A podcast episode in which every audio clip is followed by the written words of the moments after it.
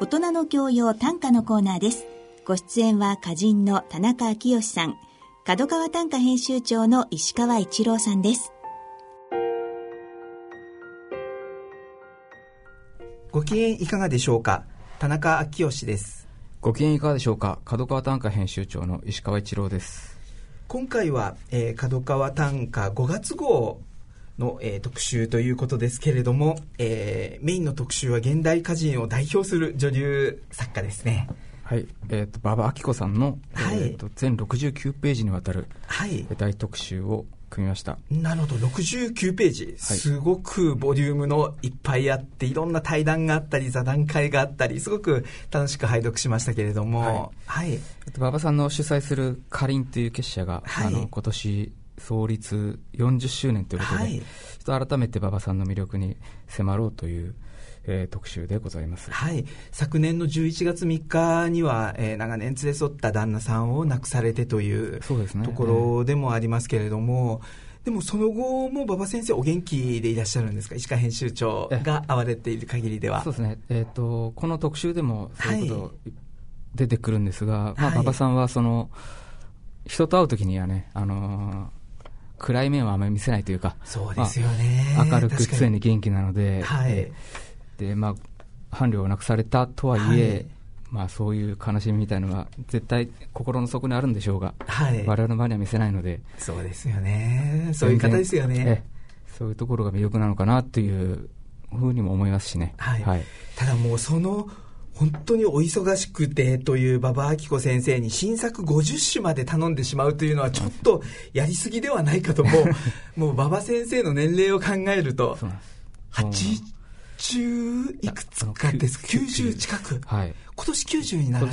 られるんですか、はい、1月で、はい、なるほど、90になられる馬場先生に。どうもね、お元気すぎて、はい。まあ、70歳ぐらいの方を相手にしているような、そうですよね、感覚に陥るんですけども。はいでも実際、そのぐらいの肉体年齢じゃないでしょうかね。あそうですか。いや、もうあの。階段登るの早いですしね。はい。私も何度か、あの、この数ヶ月もご一緒しているんですけれども、いやもう私は妖怪の年になっちゃったわよって おっしゃりながら、わははと笑いながらですね、はい、あの元気にいらっしゃったりしていて、はい、本当にあの花壇の大きなこうひまわりのようなというか、はい、大輪の花をイメージさせる、えー、大御所の女優作家ですけれども、はい。具体的には何かこの69ページの中で石川編集長がここだけは読んでくださいという内容があれば教えてください、まあ、盛りだくさんであの対談と座談会とかそういうのが多いのであの、はい、読みやすいんだと思うんですけども、まあ、新作50種というのが、えっと、見どころだというのと、はい、あとはまあちょっと簡単にあの気軽に読めるところで、えー、馬場さんのお弟子さんたちにですね、あの馬場彦の忘れられない言葉っていうのをエッセイで書いてもらったんですが、その中でですね、えーと、川野聡子さんっていう人が、はい、えー、挙げてるのが、まず弁当よっていう言葉なんですね。まあ、まず弁当よ。そうですね。はい。他の人は大体、まあ、あの歌についてのあの戒めとかそういうことなんですけどこの方だけちょっとまず弁当よっていうのをピックアップされててですね、はい。まあ、馬場さんがあの生きてこられたその特に少女時代多感な頃に戦中だったんでね、はい、なんかそういうちょっとそういうご飯の貴重さみたいなものがいまだにずっとあってなんかイベントとか移動とかのたびに、はい、えー、まず弁当買わなくちゃっていうねまずおっしゃるそうでなんかそそういうところもなんかねあの人間臭い感じで、はい、えー、となんか今のね我々の飽食の時代にはちょっと考えられないようなことなんだけども、はい、えー、すごいねこう当たり前のことを思い出させてくれるようなね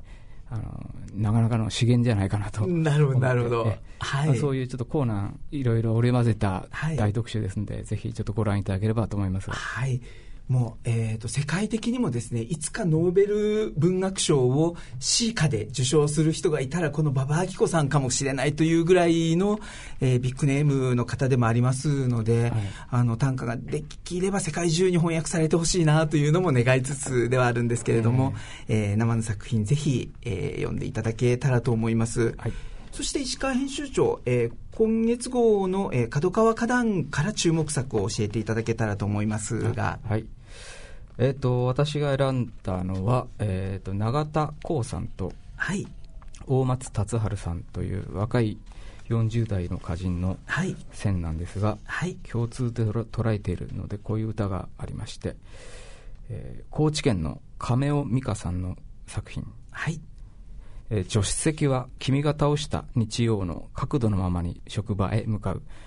助手席は君が倒した日曜の角度のままに職場へ向かう。はい、いい歌ですね。場面としては、えー、っと、まあ、月曜日、はい、職場に向かっているっていう場面を捉えた歌なんですが、ふと助手席を見ると、はい、えー、シートがですね、はい、ちょっと傾いているっていうところに気づいたのを、えー、君が倒した日曜の角度というふうに表現している、その日曜の角度という